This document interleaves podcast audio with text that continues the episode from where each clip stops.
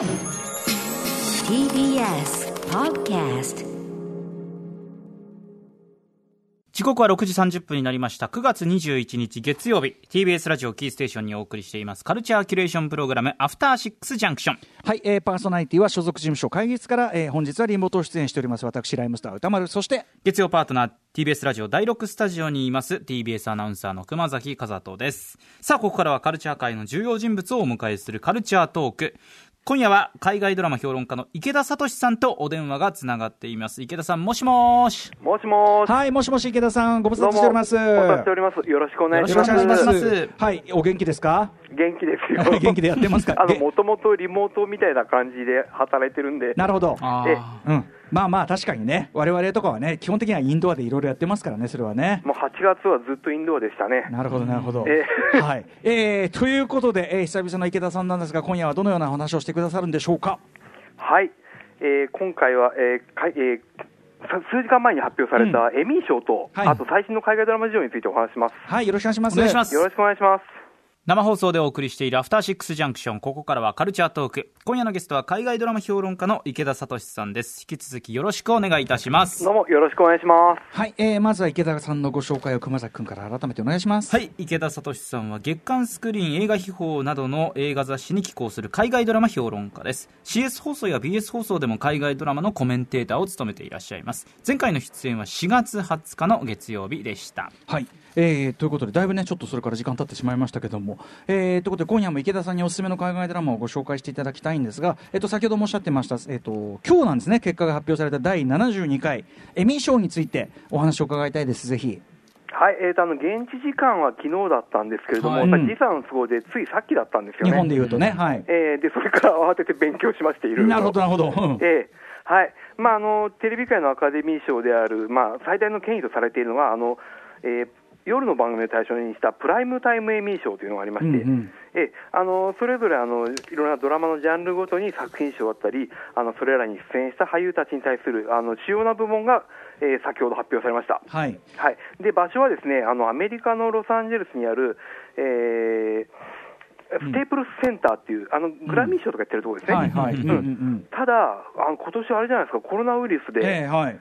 あの自粛で外出外出できないっていうあたりで、どうすそうですね。るかというと、まあ、やっぱりリモート授賞式になったんですね。うん。要するに各、えっと、受賞者っていうのは会場には集まらずということでしょうか？はい、あの司会のジミー・キメルさんは、うん。あの会場、あの壇上にいるんですけれども、えーまあ後の皆さんは、あの会場、結局、席は全部みんなあれですね、うん。あの候補者たちのパネルですね、はい、パネル。を並べてえ、人、みたいな、人型？人型？人型です、ちゃんと。ええ。ちょっと、ちょっとそれ、なんか、ちょっとキングオブコメディチックっていうか、ちょっと笑っちゃう感じがしますけど。あまあそうですけどね、あのただあの、その中であのなぜかあの受賞したい気満々のジェイソン・ベイトマンって人がうんうん。ポツンと座ってるとあか、そういう、、俺はいるよと。はい、あとあのジェニファー・アニストンさん、うん。あのザ・モーニングショーの彼女が、はい。うん。えっと、キメルさんと絡んだりしてましたああ、ね。本当、それは面白そう。はい。ええ。じゃあ部分的にはあるけども、でも、ね、あの、こういうさ、アメリカの、その、要は受賞そのものが大きなエンターテインメントであるようなあの、ショーでは初めてですもんね、これね、民賞、そのコロナ禍以降。そうですね、や。っぱりそのだからテレビ界のエミー賞っていうだけあのアカデミー賞っていうだけあって、うんやっぱりやらざるを得ないっていうか、やるしかないっていう、もうやる気満々ですよね。そうだからここをどう面白く見せるかっていうのも腕の見せ所なんでしょうからね。そうですね、うん。はい。はい。であのこちなみに、まあ、あの授賞式なんですけれども、うん。あのスカパーとかで見られる FOX チャンネルっていうところがあって、あのそこで9月26日の夜11時から独占放送するということで、なるほど。うん、あの実際に見ていただけると、あの結構うん。いい場面っていうのが、うんうんうんだから逆に言うと、家族とかが家とかで一緒に受賞を喜ぶとか、そういうちょっと感動的な場面もあったりするんですよ。そうか、そうか。そうか、逆に、逆にそこは熱いっていうかね、感じもあったりするんだ。そうですね、はい。はい、で、えっ、と、その受賞結果に関してはいかがでしょはい、えっと、まずですね、えーまあ、あの、ちょっとあれですね、先に、あの、アトロクで話題になったドラマについてうん。言っておきますと、その先ほどおっしゃってた、あの、ウォッチメンが、う。はい。はいえっと、リミテッドシリーズ作品賞っていうのがあって、それを含む11部門を取って、今年最多受賞。はい、いや、すごいですね。えーであと、レジーナ・キングさんが、そのリミテッドシリーズ TV ムービー部門の主演女優賞も取ったということで、うん。はいはい。うん。はい。あのまあえーあとですね、まあ、全体的に言うと、まあ、これまでのっていうか、近年のエミー賞について言うと、まああのーね、HBO、うん要するにテレビの方のペイチャンネルの HBO、はいまあ、ゲームオブスローンズとかでおなじみなんですけど、はい。はいそことそのネットフリックスなどを含うん。む、新参であうんうん。る動画配信サービスが、まあうんうん。拮抗しているようなああなるほど状況だったんですよね。最近でもねやっぱり HBO も負けじとやっぱりすごいいね HBO ならではの力作ドラマ連発してるから、あの HBO は HBO で、向こうで HBO Max っていう動画配信サービス始めたんですよ。アメリカで。だからそそこでもうかけられるようなうんうん。充実した作品を今、準備してるそれは強。力だわ、まあ、ウォッチメンもそうだしということですね。そうですね。で、うん。であのノミネーション自体は、あの160ノミネーションで、ネットフリックスが新記録を作ったんですよ、今年。まあもともと部門が多いんですけど、うんうんうん。あのアカデミー賞に比べると、はい、で160ノミネーションを取って、HBO は107だったんですよね。えー。ああなるほど、すごいな、これの差はと思ったんですけど、ただ、あの結果、まあ、全部揃ったところで見ると、うんうん。えっと、HBO が30部門で受賞し、うんうん。ネットフリックス21部門にとどまりました。実際の受賞っていうところで見ると、やっぱり HBO 強しだったと。そうですね、うんうんうん。あのやっぱりその HBO の対策っていうと、うん。まずみんな、あれですよね、振り返るっていうか、うんうん。目を向けるっていうか、そうね、ええ。だから、まあ、あの代表的なところで言うと、その今言ったウォッチメンはい、があって、であともう一本ですね、あのキングオブメディアっていう、うん。あのアダム・マッケイさんとかが絡んでる、はい。ええあの社会派なんだけど、すごいシニカルな、はい。あの一族ものみたいなのがあって、うんええそれがですねあのドラマシリーズ作品賞など、やっぱり7部門取って、うんうん。まあ、その辺のあの対策に目を向けたことによって、あの HBO、ネットフリックスに勝ったかなっていううんなるほど。あたりですね、あと今年ですね、うん。あのゼンデイヤさんって言いますよね、うん、全然です、あの、えっと、あのスパイダーマンとかのね、あそうそうそう、はい。あのグレテスト・ショーマンとか。うん、あそうです、あのはい、彼女はですね HBO のドラマ、ユーフォリアっていうのに主演してまして、まあ、結構これ、生々しい青春ドラマなんですけれども、あのモーニングショーであのジェニファー・アニストンが本命なんじゃないかって言われたんですよ。ええなんだけど、ドラマシリーズ主演女優賞を24歳で受賞、そうでこれ、最年少記録ですね。え。そうか、ジェイミー・アニストン、あのモーニングショーでも取れなかった、でもそだからやっぱその、でもそある種その、うんうん。あの、全体としてはその HBO 今年も勝ったって感じなんだけど、うんうん。で実際これも HBO のドラマなんですけれども、はい。あの着実にあの世代交代みたいなのをちょっと感じさせるような感じですね。か、ちょっと僕、でもユーフォリアの方ね、ちょっとあの見れてないから、ちょっとこっちも見なきゃなって感じですね。あぜひぜひ、ええ。うん。はい。モモーニングショーもね、あとは助演男優賞、ビリー・クラダップとかね、はいはい、そうですね、クラダップさんと言いましたね。はい。はい。いやーうん、えーそれとあとあの、アカデミー賞の、まあ、作品賞、いろいろあるんですけれども、えー、とコメディシリーズ作品賞で、シはいはいッツクリークっていうのが、これ、日本でもネットフリックスで見られるんですけれどえー、と昔だとね、あのジャジャマ億万長者の逆っていうか、うん。あの都会に住んでたお金持ちが、うんうん。まあ、ちょっと財産なくして、うんうん。あのー唯一の資産である田舎の村に引っ越すって話なんです,、はい。話なんですけど、うん。これがですねあの6シーズン続いてて、うんうん。今回最後のシーズンだったんですけど、はいはい。ようやくコメディシリーズ作品賞を取って、すごい席巻して、もうこれはコメディシリーズ部門は結構主要部門、シッツね、主クリークですね。演男女優取って、うん。あの女優さんの方はあれですよね、ホームアローンのお母さんだったキャサリン・オハラさんああ、なるほど、うん。うんうんええ。というわけで、あのであとね、あの監督とかあの脚本も取ったんで、うん。うん。まあ、ちょうど逆に言うと、今終わったってことは、うんうん。あのこれから見見て、ちょうどいいのかなうまとめてみることができますもんね。そうですよね。うん、シッツクリーク、ネット、これはネットフリックスで見ることができると。はい、あそれとあと、アトロクで話題になったドラマでいうと、あのディズニープラスのマンダロリアンはいがは7部門で、うまあ、これやっぱ圧倒的な技術力ですね。アメあのアメー賞、あごめんエミー賞って、はいもともと技術部門前もって発表するんですけど、うんうんそこでもう7つ取ってて、うんうんすごいね、やっぱりっていう感じでしたね。そりゃそうでしょうって感じでもありますもんね。はいそうか、そうか。ということで、はい、えっ、と、エミー賞、ちょっとね、あの皆さん結果なんかもネットなんかでも見られるでしょうし、あの、中継見たい方は、その26日の FOX チャンネル見ていただきたいと思います。で、それでまた参考にして、私もちょっと見逃してるのいっぱいあるんで、シッツクリークとか全然見てなかったんで、はい。えっ、いやあの結構ベタなんですけどね、うんうん。あの笑っちゃいます、あの主人公一家の長男が、うん。うんあのドン・レビさんって人なんですけど、うんうん。まあ、あの主演の人の息子のさんなんですよ。はいはいはい、で助演男優でもよ受賞して、うんうん。で今日そそのさっき言った監督、脚本も取っちゃったっていう、ああ、そうかそうか。次世代の祭人ですねこの人もね。レビー、レビー家のね、はいレビー家族、はい、レビぜー家族がすごいということで、ええはい、はい。シッツクリークもあの後からちょっと見たいと思います。ひぜひ、はい、さあということで池田さんにぜひ、えー、とここから先は、えー、と最近のおすすめ海外ドラマご紹介いただきたいんですけども、はいえっとはい。まあ、ちょっとあの最近気になって見てみたら面白かったというもの、まあうん。ちょっと私の主観になっちゃうんですけれども、あいやいやもういつも参考になります。えはい、じゃあまず一つ目が、はいえーアウェイ、遠く離れて、ああこれ気になってた。これ、ネットフリックスなんですヒラリー・けれども、スワンクですよね。そうですね、あのあれだけは。アカデミー賞の主演女優賞を2回輝いてる彼女が、まあ、ドラマに主演してて、あのサムネイルだけ見て気になってたんですけど、えーでこれ、第1話がですね、ラストサムライのエドワード・ズイック監督なんですよ。おうんうん。でこれあの、人類初の有人火星探査プロジェクトっていうことで、あのー、5カ国のチームが結成されるんですね、はいはい。アメリカ、ロシア、中国、イギリス、インドなんですけれども、うんうん。でこれのチームがあの NASA の女性のヒラリー・スワンクさうん。んが、えーということで宇宙に旅立つんですけど、まあ、そこでですねやっぱその、うん。国としては仲悪いじゃないですか。うんうんうんうん。そっかそっか。アメリカで、はい。ロあとロシア、中国ってことで、でまあ、結構その、スワンクさんがいろいろ、お前、本当にリーダーできんのかよって、うんうん。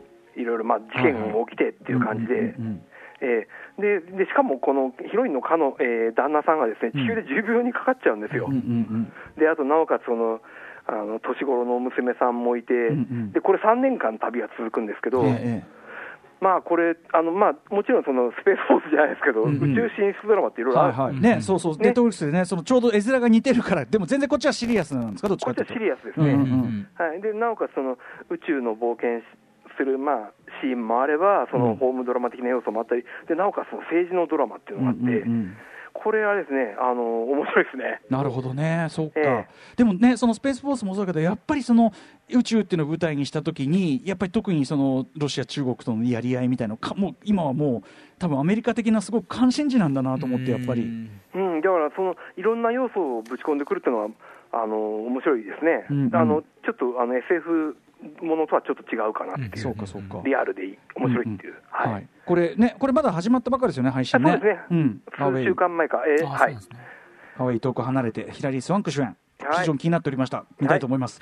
はい。そして、もう一えー発、じゃあ次は、えー、とやっぱりネットフリックスなんですけど、ラチェッド。うん。ラチェットえーとですね、あのライアン・マーフィーっていうクリエイターがいるんですよ、ええアメリカ、えーあのグリーだったり、はい。えーあとアメリカンホラーストーリー、アメリカンクライムストーハリウッリーって言って、ドとかね、そうですね、あの映画もやったりしてますけど、うんうん。まあ、この人、すごいネットフリックスと あの何百億円かな、なんかすごい契約結んで、新作を手掛けてるようになってて、でえーこれがですね、であの元ちょっと変な人で、うん、ありとあらゆるジャンルにジャンルに手を出すっていうか、うんうん。ホラーもやれば学園ドラマもやってって言って、なかなかいない人なんですけど、今回はまあ、サスペンスといえばサスペンスなんだけど、うんうん。これ、どういうことっていうか、あの映画で過去の巣の上でってありましたよね。ええはい。あのジャック・ニコルソンが出てた、うんうん。あのまあ、1970年代の名作、ええアカデミー賞も取ったような、はい。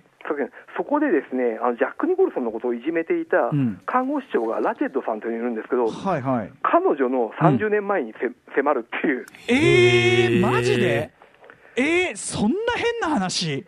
いや、相当変な話ですよ、これ。えその、まあ、すっごくひどい人じゃないですか。で、最終的にはね、えー。ちょっと本当に非人道的なっていうかね、ところまで行っちゃうけども、ええ、だだなうんうんどんな出来事が積み重なって、あんな風になっちゃったのかあ。のふうになっちゃったのかっていう、へえ、しかもサラ・ポールソンがやってんだ、これを。そうそうそうそうそうサラ・ポールソンがあんなになっちゃう。えー、変なことします。なんかでもやっぱりそのライアン・マーフィーさんは今までそのハリウッドとかのこれまでのその定型的なそのキャラクターみたいなのをなんかさらにこう深読みしていくっていうかね、。ご自身もそのゲイだってカミングアウトしてて、やっぱあのマイノリティ要素が必ず入ってくるんですよ。うんうんで今回のマイノリティはどういうことなんだろうと思ったら、うん。まあ、やっぱ当時はやっぱ女性って、うんうん。で看護師だったりとか、うんうん。ちょっと差別されてたなっていうのがあって、うんうんうん。あと、まあ、ちょっとその舞台となる病院のこととかもあったりして、うんうんだからもうこれに目つける自体で、ちょっとどうかしてるなっていう感じで、ね、でもやっぱりそのあの過去の巣の上だだだけ見てればなんかひでえおばさんだなっていうふうにしか思わないキャラクターがでもなぜこうなってきたのかってちゃんとこう掘り下げるってなんかすごく多層的ですすごくでも、まあ、すごく現代的な目の付けどころだし、ええ。でも、まさか、格好の巣の上での、まあ、言っちゃえば悪役っていうか、それを掘り下げるって、そんな発想はなかった、すごい。いや、これちょっとね、あのーえあのちょっと第1話は状況説明的なんですけど、うんうんうん。第2話から独特の世界に突き進んでいくんで、これぜひちょっと皆さん、これを機会に、まずは格好の巣の上ではね、まず、あそうですねそうですね。ぜひ見ていただいて。いい映画ですね。あもしくは、は、もしくは順番としては、これからの見る人はラチェット見てからこのスノーウェイでもあるのか？どうなんだ？どうなんだ？どうなんだ？そういうパターンもありかな。私そうしようかなじゃあ。ね、ちょっと、そうそう、あのね、知らない状態には戻せないっていう有名なね、私の、えー持論がございますので、有名なってことはね、持論がございますので、えーちょっと熊崎君とかそれ試してみてもらってジェット発信で。どういうふうに見えるか。壮大な実験ですね、これね。うんうん はい、はいラチェット、ああ、これ面白そう。はい。ええはい。えーさらにはい、じゃあ次はですね、えーある家族の肖像、うん I know this much is true。えこれ、アマゾンプライムビデオチャンネルの、えースターチャンネル EX、おなじみのところで、はい。えー配信されるんですけど、えーっと、これ、主演がですね、マーク・ラファローさんなんですよ。あの、ハルクでおなじみの。うんうんええで、やっぱりね、本日発表のエミー賞で、えーリミテッドシリーズ TV ムービー部門の主演男優賞を受賞しました。で監督はですね、えーあの映画のブルーバレンタインのデレク・シアン・フランシスさん、おおはいはい。うんうん。うん、あのいよいよテレビに乗り込んできたなっていう感じで、うんうんうん。でえーまあ、あのこれ、統合失調症のお兄さんを持った中年男性の役を、うん。えーマーク・ラファロさんが演じてて、これはもうあれですね、大人のためのドラマですね、うんうん。すごい、あの中年あるあるじゃないですけど、うんうん。うんあのまたお父さんがひどかったりしてとかうんうん。あって、でこれ、本当やっぱあの、あブルーバレンタインもそうだったんですけれど、まあ、シアン・フランシス監督っていうのは、本当に人間をすごい、はい。ね、真正面にから見つめて、うんうん。やっぱそのリアルな眼差しっていうんですか、相変わらず健在で、はい。ものすごいこう寄った視線っていうかね、その人そのものに寄った視線っていうかね。うん、そうですね、んうんうんうんあんまりその飾り気なく、やっぱり、まあ、地方が舞台の話だったりして、うんまあ、すごく、あの寂しかったり重厚だったりするんですけれども、うんうんやっぱそのあれですね、役者陣の演技で見せるっていう、うんううんうんこれもいいあのいいドラマです、これは。はい、ある家族の肖像、I know this much is true、ねはい。はい、大人向けドラマ、はいそしてもう一個ぐらいいけるかな、あーじゃあ、えっとね、じゃあ、やっぱ同じくスターチャンネル EX のペリー・メイスンっていうドラマがあって、これ、昔ですね、弁護士ドラマがあったんですよ、ペリー・メイスンはいい、そうですよね、有名なドラマ、はい、うん、でそれをリブートするっていうのが、うん。何なんだろうと思ったら、これ、制作組織の一人がロバート・ダウニー・ジュニアなんですよ。うんうん、だからあのアイアンマンと並ぶそのダウニー・ジュニアの当たり役で、シャーロック・ホームズがありましたよね。ええはい、だから、あのー昔はその貧困法制な弁護士だったメイソンを、うん。こう私生活がめちゃくちゃな、うん、私立探偵として描き直すっていう、えー、なるほど、ちょっとね汚れたヒーローにしてるわけだ。あのハードボイルドタッチで、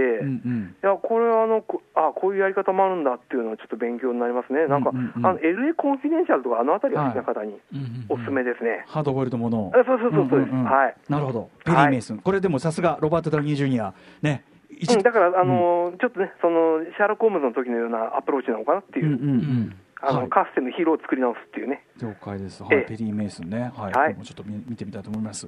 はい。で、えっと、池田さん、今後っていう意味で言うと、結構でかいところが控えてますね、実はね。そうですね、ですから、そのまあ、ちょっとやっぱその、今年に入ってからいろいろアメリカのテレビ界、今、止まっちゃってる部分があって、はい。はい。うん。ただ一方でその、そのリモートワークでも企画とかプロジェクトとかできるじゃないですか。うんというわけで、いろいろあのどこどことどこどこが契約しちゃってるの、いろいろ情報入ってきてるんですけれども、ええまあ、これは驚いたっていうのが、うん。えーこれ、ネットフリックスなんですけど、うん。えー中国のリュウ・ジキンかんあえーリュウ・ジキンさんによる、はい。3体っていう3体、日本でもね、すごく人気ありますよ。そうですよあのヒューゴー賞の長編小説も、今、第2部まで翻訳されてますけども、はい。えーこれをですね、なんとあのゲームオブスローンズのクリエイターコンビ、うん。えーデイビッド・ベニョフさんと D- DB・ ワイスさんがドラマ化するっていうのが発表されたんですね。ねえこれびっくりしましたね、これあの、お二人にインタビューした際は、まだスター・ウォーズやるっていう話が生きてた 生きてた頃だったんで、ええ。お二人に、いや、スター・ウォーズどうな、どうなんですか？って言ったら、いや、全然白紙だよとか言ってたけど、まさかね、それをね、スター・ウォーズ降りたと思ったら、3体やるって、これはすごいですね。そうですね、だからそのネットフリックスって実はその中国では見られないんですよ。まあいろいろそうなんだ。うなんあの規制とかあったりして。あのこの間もあのルテンの地球とかね、あのー。あったりして、あそうなんだ、中国資本とがっつりって感じかと思ったら、そうとネットかそうなんだ。フリックスって中国と距離を置くのかなと思ったら、でも、そのまさに3体のあれ、あのルテンの地球って要するにその中国の,、ええ。あのビッグバジェット SF っていうか、そうですね、だからどんぐらいお金かかるんだろうっていうような話も含めて、どんなスケールでどんなものを見せてくれるのかなと、ちょっと今からこれ楽しみですね。多分ルテンの地球が評判良くてっていうか、手応えがあって3体、あー。三体いけるっていう感じになったのかなっていうふうにまあ思うんだけど、まあ、あの海外でも、海外のネットフリックスはむしろ中国のものを配信してますんで、そうですよね、あでも本国じゃ見れないってことなんだ、そうなんですそよ。うなんだ。ええ。まあでもこれはね、その中国とかそういうの抜きにしても、うん。もう SF のね、ええ。現代 SF のもう一番もうた結構楽しみなあたりっていうか。そうですね、でゲームオブスローンズのコンビですから、ねえどんな感じでやるんだろう。いや、はい。ただじゃ済まないかなって感じはしますけど、そうですよねははいい、ということで3体こちらもねちょっといつになるか分かりませんけど ねはい、楽しみにしたいと思いますはい、ということで今日池田さんにご紹介いただいた作品、えーね、ちょっと我々全然ノーマークなものばっかりで、はい本当にこれよかった勉強させていただきますえっとおさらいしておきましょうはい、改めて4作品ご紹介します。1作品目、アウェイ遠く離れて、ネットフリックスでの配信。あと、ラチェット。こちらもネットフリックスです。ある家族の肖像、I know this much is true。こちらは Amazon プライムビデオチャンネル、スターチャンネル EX での配信。そして4作品目がペリー・メイセン。こちらも Amazon プライムビデオチャンネル、スターチャンネル EX。それから最後に、えー今後注目のドラマとして3体もご紹介していただきました。はい。えーということで最後に、えー、と池田さんご自身のお知らせ事などありましたらお願いします。恐れ入ります、はい。ええ。っと、今週水曜日、えー、23日に、えー、アーアンという雑誌が出るんですけど、うんうん。私、53歳のじじいなのに、ええ。初めて寄稿しました。ああなるほどなるほど。えあの熱狂の形という特集があって、あのそちらであの世界のドラマ事情というのをうんうん。紹介させていただきましたんで、はい。ええっとあの表紙は V6 の皆さんですね。はい、であと,、うん。えっとビザっていうあのクレジットカードのうん。会員さん向けの、えー雑誌で動画配信で見られる番組を紹介する連載がえー数ヶ月前から始まっています。すはい。えーあともう一個寄稿したのが、えー、と DVD& 動画配信データ別冊、Amazon プライムビデオオリジナル海外ドラマ完全ガイドというところにも1ページだけです。寄稿しました。えあとあの月間スクリーンというのも出ましたので、よろしくお願いします。はい、いやーでも本当にあの海外ドラマに関しては池田さんにいろいろ教えてもいただかないとやっぱ我々だけではカバーしきれないところもあるし、特にラジェットは度肝抜かれたわ。やっぱライアン・マーフィンすごいわ。ちょっとね、はいどうかしてますよね。ちょっと、はい、早速見たであの熊崎君はあのラチェットを見てからの逆パターンですね。過去の素の上で新しいパターン。やってみてください、池田さんありがとうございました。また今後ともよろしくお願いします。ありがとうございました。ありがとうございました。明日のこの時間は映画評論家ライターの森直人さんに、えー監督最新作マティアスマキシムが今週末から公開されますグザビエ・ドランの魅力を語っていただきます。After Six Junction.